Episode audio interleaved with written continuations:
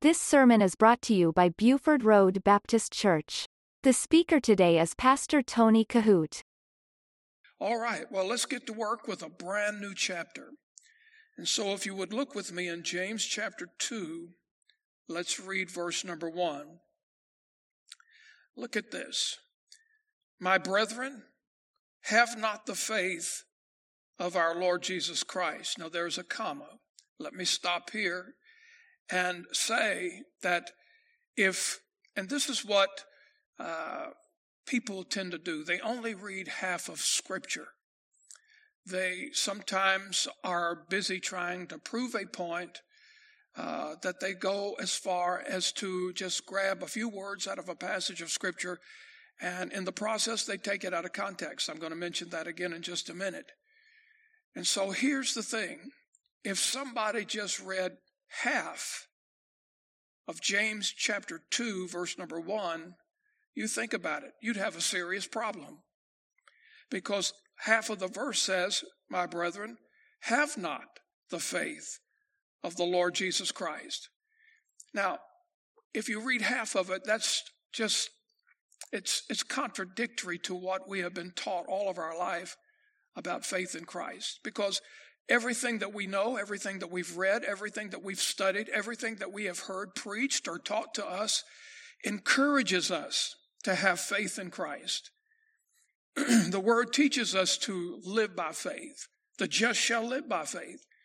And so if you just take this scripture halfway and you say, well, preacher, do people really do that? Uh, absolutely. people take scriptures halfway part of the way, uh, a lot of the way. It's important for us to take the scripture all of the way. And so I want you to look at it because if you only read half of this text, you have a real problem. And uh, it, it means this that if you only read half of a passage of scripture, uh, you can only comprehend a portion of it, and you have a very serious risk and high probability of taking the entire text out of context. And so when I read a passage of scripture like this, and we get to this place, this is one of the verses that you have to read it all. And I would say that that should be the way that you read the scripture anyway, that you read it in its entirety. And when you do not read all of the Word of God, again, you can take the passage of Scripture. In fact, you will take the passage of Scripture completely out of context. And uh, but that's one of the problems that Calvinists have. They they only take portions of the Word of God, try to tie a knot on a doctrine. But you can't do that. You've got to read passages before it. You've got to read the, the text in which was present and then the things to follow. And that's how you honestly, truly, carefully study the Word of God. All right, so look at this verse again. The Bible says, my brethren, have not the faith of our Lord Jesus Christ, with the comma there, the Lord of glory, and he surely is the Lord of glory. He is the King of kings and the Lord of lords. Now look at this. With respect of persons, that is what the entire verse is talking about. It's talking about have not the faith of the Lord Jesus Christ with respect to persons. Now, I want to spend a little time with this tonight because that's talking about how that we as born again believers ought not to look at other people, no matter who they are, with partiality or discrimination. Now, that's a passage for the times in which we live right now. Seems like everybody's talking about that subject, and uh, it's it's timely because James chapter two is one of those passages in the Bible that deals exclusively with the subject, with the tone of what's going on in our country today. And so I, I want to reemphasize this. The Holy Spirit is moving James to write and he is saying this if you claim to have faith in Christ, the Lord of glory, then you should look at everybody as an individual without partiality and without discrimination.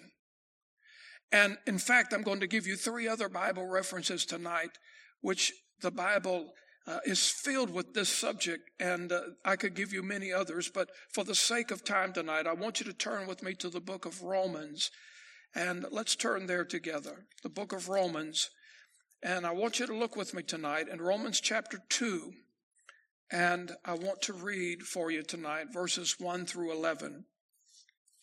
Romans chapter 2, and I want to read verses 1 through 11. Now, what are we talking about? Okay, stay fresh with this in the beginning of our study tonight. Brand new chapter, brand new subject. All right, look at this. James chapter uh, Romans chapter 2 verse number 1. Therefore, thou art inexcusable, O man, whosoever thou art that judgest.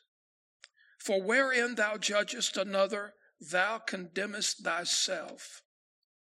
For thou that judgest doest the same things. Look at this.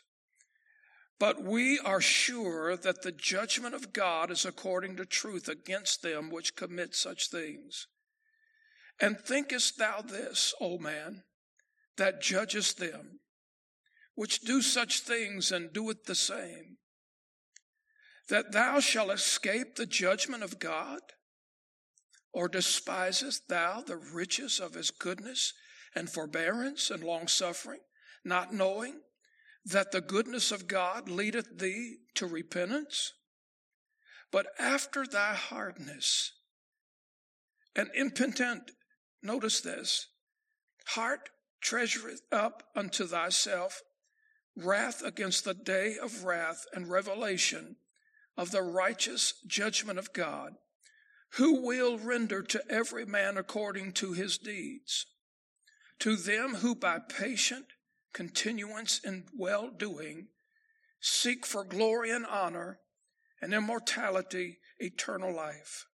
But unto them that are contentious and do not obey the truth, but obey unrighteousness, indignation, and wrath, tribulation and anguish upon every soul of man that doeth evil of the Jew first and also of the Gentile. But glory, honor, and peace to every man that worketh good, to the Jew first, and also to the Greek or the Gentile. For, look at verse number 11. This is what we're talking about in James chapter 2, verse number 1. It's the same thing written here in Romans 2, verse 11. For there is no respect of persons with God. Understand this. No one should be looked at with partiality and discrimination. James chapter 2, verse number 1 is probably one of the best chapters in the Bible on that subject. But also, we find where Paul reiterates that here. Look at this. For there is no respect of persons with God. All right. Now I want us to look at Ephesians chapter 6. Can you find that place with me just for a moment here? Ephesians chapter 6. And I want you to look at this in verse number 9. Ephesians 6 and verse number 9. The Bible says, And ye masters, do the same things unto them forbearing, threatening, knowing that your master also is in heaven. Neither is there respect of persons with him. Now, again, I want to reemphasize that the Bible is perfectly clear on this subject. Again, these verses that we're using as subverses to our cornerstone tonight, James chapter 2 and verse number 1, is very important.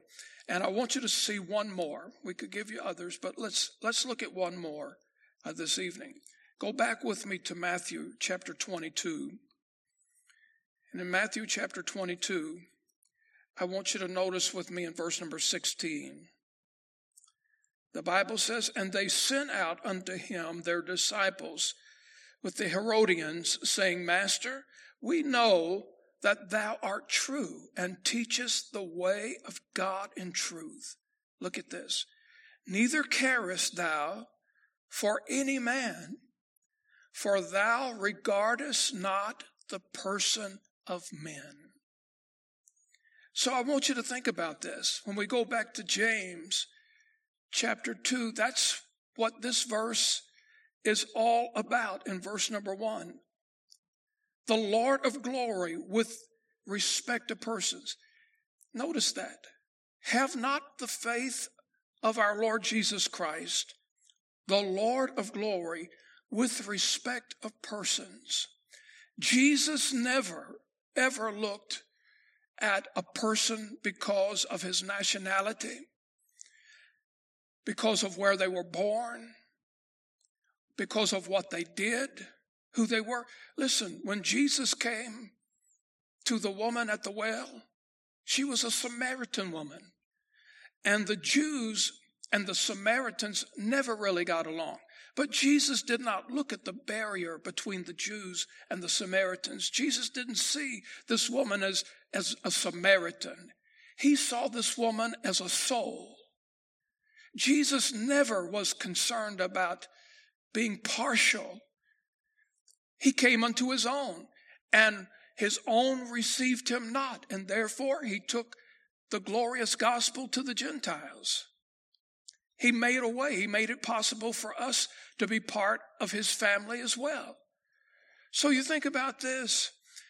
He didn't care about the woman who was found in adultery. What he cared about was the woman who had been found in that sin, who had a soul who needed him. So again, I want to spend a little time here tonight with this because this is of such importance. Let me ask you the question what color is a soul? Think about that question. In the world that we live today, there's a lot going on about different subjects of the color of a man's skin or where he's from or what he does. Let me first say this that no man no matter who that person is, ought to be brutalized by the government, by civil laws, should not be discriminated. Any man. I, I, I believe that every soul matters. And it doesn't matter who that individual is. Listen carefully. Every human being has a soul for which Jesus died for on the cross. He didn't die for colors, He died for souls. So understand this. Every person, no matter who they are, what they are, where they're from, what they do, every person matters. Every person. Every person ought to be treated fairly, equally. Every person ought to be looked upon as a soul who needs Jesus, as a soul who can extend Jesus to others. And so listen carefully. These passages of scripture that we're reading, I'm glad we're here. I'm glad we're talking about this tonight. And I knew that when we got into James chapter 2, it would give me an opportunity to say some very needful things. Now, I do believe this with all of my heart. I believe, according to the scripture, just as with God there's no respecters of persons, God's word also teaches us to love one another. The word of God also says, Blessed are the peacemakers. The word of God also says to obey the laws of the land. So listen carefully. With all of the problems and the friction and the tension that we have in, in America today, Anarchy is not the answer. And it would never ever be condoned of Jesus Christ to, to go down the streets and sidewalks and cities of the land and tearing up somebody's property and burning somebody's business to the ground and throwing rocks and listen, I believe in peaceful demonstrations and protests. But there's a right way and a wrong way to do it. It's, it's never right to do wrong to anybody. Two wrongs never make a right. We all know the difference between right and wrong. And there are ways, there are ways that are humane. There are ways that are embedded in constructive uh, procedures. We, we don't have to be tyrants and we don't have to be hostile, especially as Christians, because listen, Christ has called us out of darkness. The Word of God says, if any man be in Christ, he's a new creature. Old things are passed away. And so when we become born again Christians, listen, we've got to let people see Jesus in us. Do you remember when Jesus was on the cross and he was being crucified? Do you remember what he said? One of the things that he said on the cross, he said, Father, forgive them, for they know not what they do. In fact, if you remember the stoning of Stephen, that's exactly what he said when he was being murdered for his faith. He said, Lord, lay not this sin to their charge. And so I believe that there are ways, constructive, productive ways, that we can let our grievances be known, our, our feelings to be known, things that we would like to see changed in our land. There, there are ways to do that. We, we don't have to be destructive. Destruction is divisive. I don't know how in the world people think that that brings things together. It certainly does not. And I'm totally against anarchy. But I'm totally for this. Every man is an equal. According to the Word of God, none of us should ever look down upon another individual for any reason. We should not look at anybody with partiality. We should not look at anybody with discrimination. We are all created in the image of God, every last one of us. And every last one of us have a soul that's headed for somewhere. We're either going to heaven or hell. All of us have a responsibility to respond to the cross, to respond to the blood. But it's never right. It's never good. It's never Bible, it's never Christian to discriminate against anyone. Again, these scriptures in James chapter 2 verse 1 teaches that. Romans 2 verses number 1 through 11, Ephesians 6 verse 9, and Matthew 22 verse number 16. Listen, I want you to know something that the Bible is perfectly clear. It's not about the color of a person's skin. It's not about the size of his bank account. It's not about the numbers of degrees that a person has obtained in this world or the type of work that they do. None of that motivates God. None of that. Absolutely none of that. He loves every single one of us the same. Can somebody say amen? For God so loved the world, not just certain colors of people of the world. Listen, for God so loved the world. He loved everybody, every human being. God so loved the world. He loved us all the same that he sent his only begotten son, not to die for a few of us and some of us and most of us, but God so loved the world that he sent Jesus, his son, to die on a cross for every last one of us. Somebody say amen. That includes all of us. All of us have an opportunity to go to heaven. All of us have an opportunity to spend eternity with the Lord Jesus. He loves all of us the same. And the Word of God is clear that we should not ex- exclude people, we should not be partial to people, we should not discriminate against people. The Bible has made it clear. We are all a soul for whom Christ died in the eyes of God. Somebody needs to say amen right here. All right. Now let's move on to verse number 2. James chapter 2 and verse number 2. For if there come, the subject doesn't end, by the way. James is not going to let it go. He said, For if there come unto your assembly, in other words, if somebody came into the church, notice this a man with a gold ring and goodly apparel, and there come in also a poor man in vile raiment.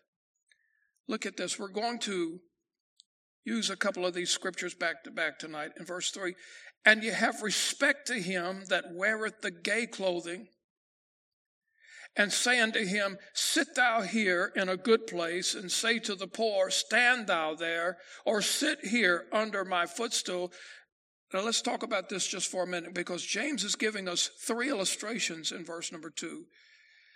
He's talking about a man with a gold ring. He was saying this that if a person comes into your church who is very well dressed, they, they have the finest of clothes. Maybe they have beautiful jewelry on. They, they, they look like they've been on the cover of a magazine or something. They're very well dressed. And then a poor man comes in and he's not as dressed as maybe that individual or some of those individuals. Maybe even he's very poorly dressed. James was teaching us this. Notice verse number four. Are ye not then partial in yourselves and are become judges of evil thoughts? James was teaching this that when we come together, he's using the illustration now, it's not exclusive. This could be pertaining to anywhere, but he's talking primarily now about the church, the assembly. When people come into church, and maybe there are some people that are, are, are dressed to the hilt, and maybe there are some people that uh, are not. I want to comment on that in just a minute. But look at this. He's saying, James is saying that no matter how people come into the house of God, into the assembly, that we should welcome everybody just the same. And that's one of the things that I would say probably in the last two years, maybe three years, that uh, I used to wear a tie every time I preached. I don't do that anymore. Some do, and that's fine. You guys look, those of you that wear them, to God be the glory, you look great. But I'm noticing a lot of people don't. And I want people when they come in here to see that it's okay. It's okay. Just as you are. You come. I like that old song. It says, just as I am. I like this thought here that if we take Jesus just as he is, he will take me and you just as we are. And so I would rather people come to church feeling comfortable than feeling like they've got to measure up to some type of standard. I think there ought to be organization to what we do, and I think there ought to be uh, the element of presenting ourselves respectful to one another and that sort of thing. But listen, I'm totally not into this thing about trying to be better than another.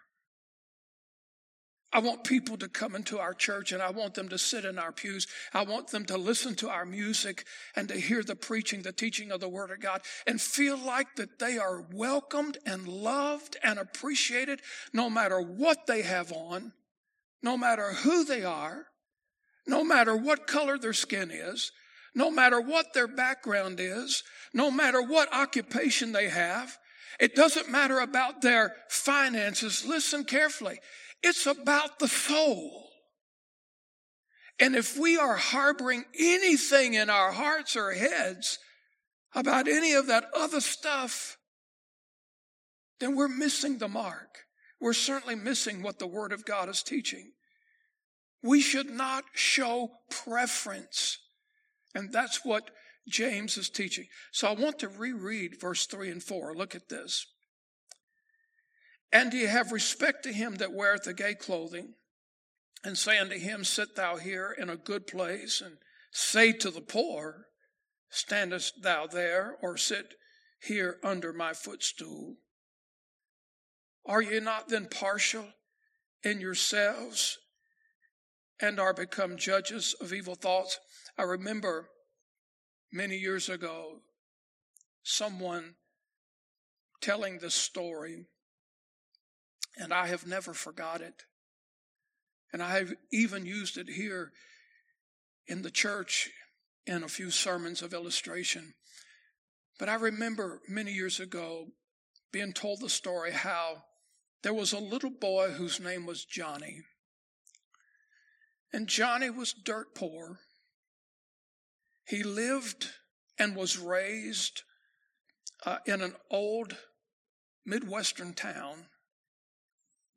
And he grew up across the street from a farmer who primarily raised potatoes. He grew potatoes for a living. Johnny lived across the street from the farmer and always, somehow, at some point in the day, would make his way over to the farmer's farm. And he would help him with his potatoes. And Johnny had, it was in the days, the 1920s, I believe the story was told. And Johnny had only one set of overalls to his name.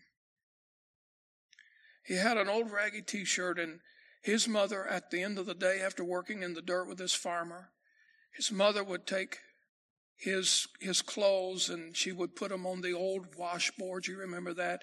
She'd hang them out on the line. He'd put them on the next morning. He'd go back over there and he'd help the farmer again.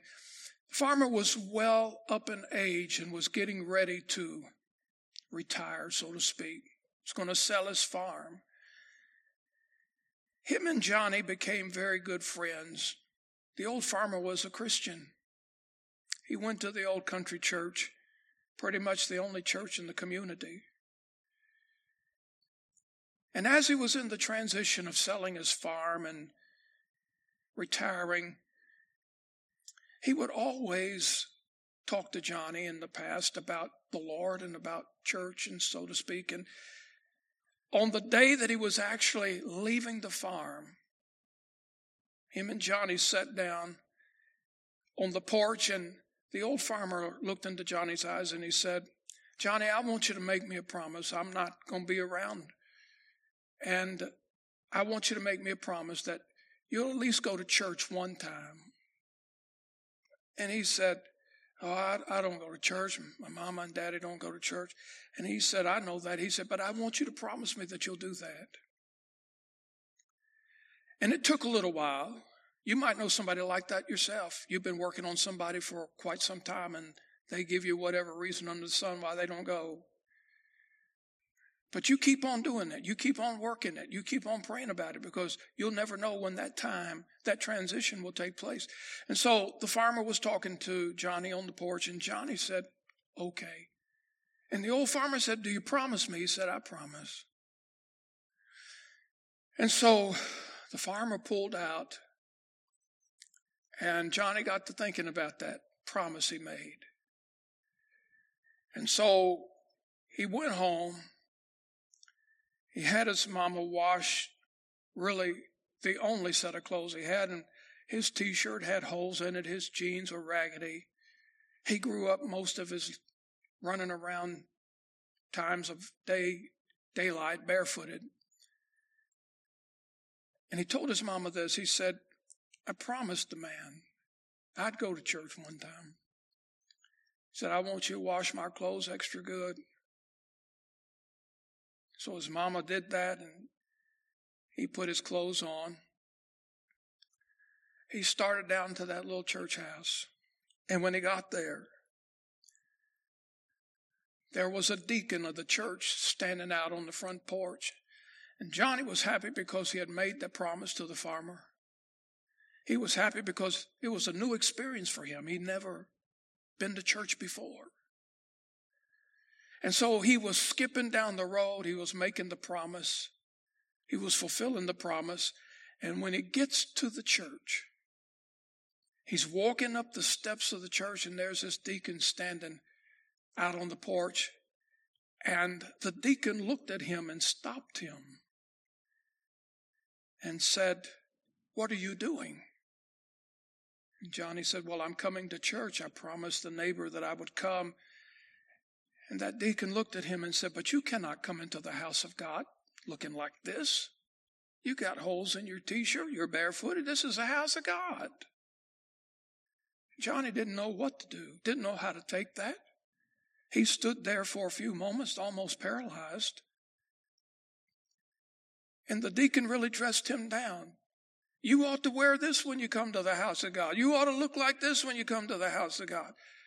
And little Johnny started crying. He said, But I promised the neighbor I'd come. That deacon said, You can't come in here looking like that. And so little Johnny turned around on that church porch, walked down those steps, and walked back to his house crying.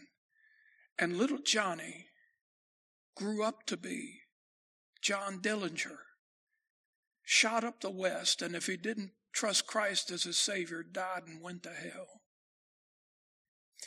God forbid that we would have anybody looking down on anybody because of who they were,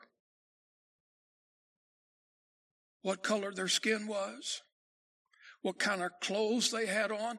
I'm telling you right now, and I want people to know near and far, that the doors of our church are open to the world. And it doesn't matter who you are, where you've been, what you're going through, what your background is. It doesn't matter. What matters is this God so loved the world for all of us that he gave his only begotten Son, and whosoever believes in him should not perish but have everlasting life. Somebody say amen. We are a lighthouse for Jesus. This is not a hotel for saints. This is a spiritual hospital for sinners. And we are all equal in the sight, in the eyes of God, every last one of us. Now look at verse number four again. Are ye not then partial in yourselves and are become judges of evil thoughts? You know, one of the best spiritual truths that you can hang on to with this particular subject tonight, the scriptures that we're going over is this. And, and if you don't get anything out of what we've studied tonight, I want you to write down this spiritual truth. If a person is a Christian, listen carefully, and we're talking about everybody as an individual, but out of, out of the sea of humanity, if a person is a Christian, then Christ lives in him. When we trusted Christ as our personal Savior, He came in. The word says this in Revelation 3:20, behold I stand at the door and knock. If any man hear my voice, notice this, and open the door, Jesus said, I will come into him and sup with him and he with me. When we trusted Christ as our Savior, Jesus Christ came in. And so if a person is a Christian, then Christ lives in him. But if a person is not a Christian, then we need to remember that Christ died for them. So it's one thing or one way or one or the other. Listen carefully. If a person is a Christian, then Christ is living in them. If a person is not a Christian, then we need to remember that that's an individual whom Christ died for. Christ died for them. Nothing that a person has or is makes a person a better person than someone else. I'm talking about from a soul perspective. Now look at this, verse number five. Hearken, my beloved brethren. Hath not God chosen the poor of this world, rich in faith, and heirs of the kingdom which he hath promised to them that love him? Well, he certainly has. All of the apostles, every last one of them were poor.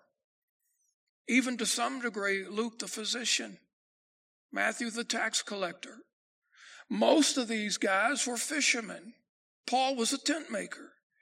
But I remind you, even Jesus himself became poor. Pause here for a minute, and I want you to see a passage in 2 Corinthians chapter 8, verse number 9. This is important. 2 Corinthians chapter 8 verse number 9 the Bible says for you know the grace of our Lord Jesus Christ that though he was rich yet for your sakes our sakes he became poor that through his poverty we might be rich. Now you think about this. As a Christian a person might be poor outwardly, but they're a child of the King. They are rich inwardly. Now, I want to read verse number six, and this will probably be a good place to end the study tonight. James says, But ye have despised the poor. You see, what you have to get in this whole chapter thus far chapter 2, verses 1 through 6, is that James is not letting the subject go. The whole subject matter is how we ought to treat one another and how we ought to treat people that are different from us. James is, is going the second and third mile exclusively teaching that there should be no partialities among us. There should be no discriminations among us. Look at this in verse 6. But ye have despised the poor. Evidently, things were going on that were not pleasing to the Lord. He said, Ye have despised the poor. He said, Do not rich men oppress you and draw you before the judgment seats?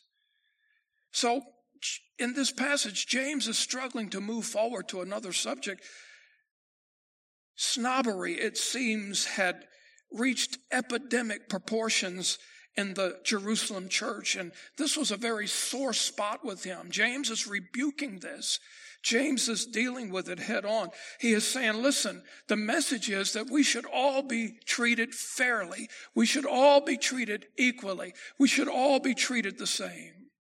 Well, that's true. And I want to end our Bible study here tonight with that subject. Every one of us has a soul and that soul matters to God enough that He sent Jesus to die for it. And so let me clearly say this tonight. Doesn't matter who we are, all souls matter. People will either spend eternity in hell or eternity in heaven. There is no purgatory. There is no halfway house. The Word of God makes it clear one or the other. And here's the thing I didn't write the book.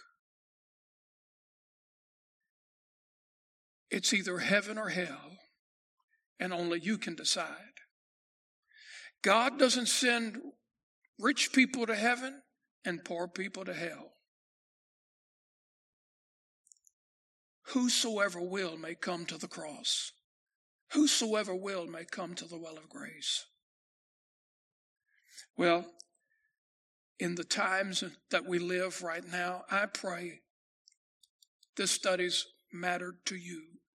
James chapter 2 is one of the most powerful texts and passages in all of the Bible on the subject that deals with the times that we live in today.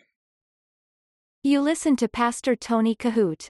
For more information, visit our website at BufordRoadBaptistChurch.com.